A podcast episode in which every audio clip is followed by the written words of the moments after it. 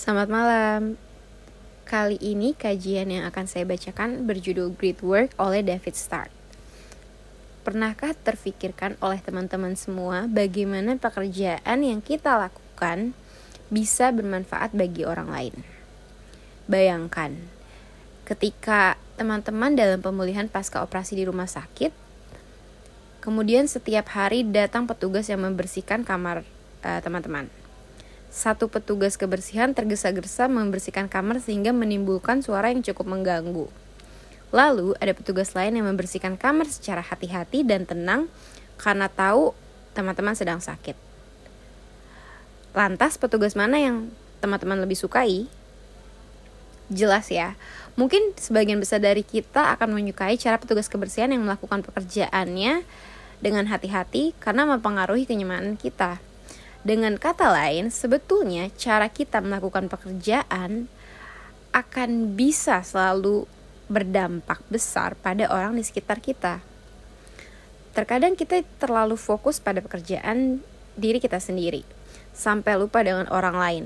Seperti petugas kebersihan yang tadi berisik, ia tidak peka pada lingkungannya dan hanya sibuk membersihkan kamar secepat mungkin kita perlu mengubah persepsi bahwa pekerjaan tak hanya sesuatu yang perlu diselesaikan, namun juga perlu menjadikan prosesnya menyenangkan bagi orang lain, seperti petugas kebersihan yang bekerja dengan hati-hati dan tenang karena ia memikirkan kondisi orang yang sedang sakit. Oleh karenanya, kita harus menemukan tujuan dari pekerjaan kita dan memikirkan bagaimana hal tersebut bisa memberikan dampak positif bagi orang di sekitar kita. Nantinya kita dapat memberikan kepuasan yang tak hanya untuk diri sendiri, namun juga orang di sekitar kita. Caranya bagaimana sih? Menurut David, pekerjaan yang hebat merupakan modifikasi yang lebih baik dari usaha yang sudah ada. Artinya, inovasi itu bisa muncul karena keinginan untuk mengubah keadaan, yang kemudian menghasilkan banyak penemuan-penemuan hebat. Dan hal itu bisa menjadi motivasi untuk kita menciptakan sesuatu yang lebih dan lebih baik lagi. Kemudian, pekerjaan yang hebat dimulai dengan mengajukan pertanyaan yang tepat. Pada tahun 1944, ada seorang gadis berusia 3 tahun bertanya kepada ayahnya, ketika sang ayah sedang memotret. Mengapa kita tidak bisa melihat foto yang setelah dipotret ya? Kata sang anak.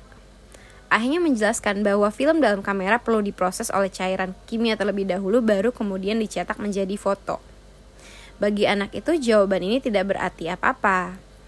Untungnya sang ayah tak terlalu menyukai jawabannya sendiri dan memutuskan untuk melakukan sesuatu. Tiga tahun setelah pertanyaan si anak tentang gambar itu, ayahnya Edwin Land mendirikan Polaroid Corporation, sebuah revolusi untuk pembuatan foto dengan penciptaan fotografi instan. Itu salah satu bukti atau implementasi dari pekerjaan hebat datang dari cara kita meluangkan waktu untuk mempertanyakan perbaikan apa yang bisa kita lakukan untuk mempermudah hidup semua orang. Jadi pekerjaan hebat dimulai dengan mengajukan pekerja pertanyaan yang tepat seperti tadi. Karena sang anak bertanya tentang polaro, kamera polaroid, akhirnya terciptalah sebuah revolusi untuk fotografi yang instan. Kemudian, lihat gunakan perspektif unik kita untuk membuat karya yang hebat. Ada contohnya juga. Netflix mungkin teman-teman uh, tahu Netflix salah satu streaming platform streaming online untuk menonton film atau serial. Nah, yang kita kenal ini dulu Netflix mempunyai masalah yang serius. Saat itu bisnis mereka merupakan bisnis peminjaman atau rental DVD. Kemudian mengalami krisis ketika banyak DVD yang dipinjam dan dikemas dalam amplop biasa hancur dalam perjalanan karena mesin penyortiran. Netflix mengalami kerugian yang cukup besar. Lalu, salah satu pendiri Netflix, Jim Cook, memberi solusi Netflix Envelope. Layanan pengemasan DVD berbiaya murah namun cukup kuat untuk melindungi DVD-nya. Apa yang bisa kita pelajari? Pada dasarnya, karya terbaik sering datang ketika kita melihat diri kita sendiri. Setiap orang dapat melihat hal yang sama dengan perspektif yang berbeda. Dan perspektif ini mengacu pada ide-ide kita sendiri dan pengetahuan pribadi kita. Maksudnya, ketika kita melihat hal-hal untuk diri sendiri, bukan hanya tentang mengamati hal yang ada di sekitar kita aja, tapi juga bisa mendapatkan perspektif ketika kita melihat atau mengevaluasi dari kejadian di masa lalu. Mungkin contohnya seperti bagaimana Tokopedia, Shopee, atau Google yang bisa terus-menerus melihat riwayat pencarian dan pembelian kita dan kemudian memprediksikan atau merekomendasikan apa yang mungkin kita akan beli selanjutnya. Itu salah satu bukti nyata bahwa teknologi sekarang juga menggunakan pola di masa lalu untuk merekomendasi hal di kemudian hari. Terima kasih, selamat malam.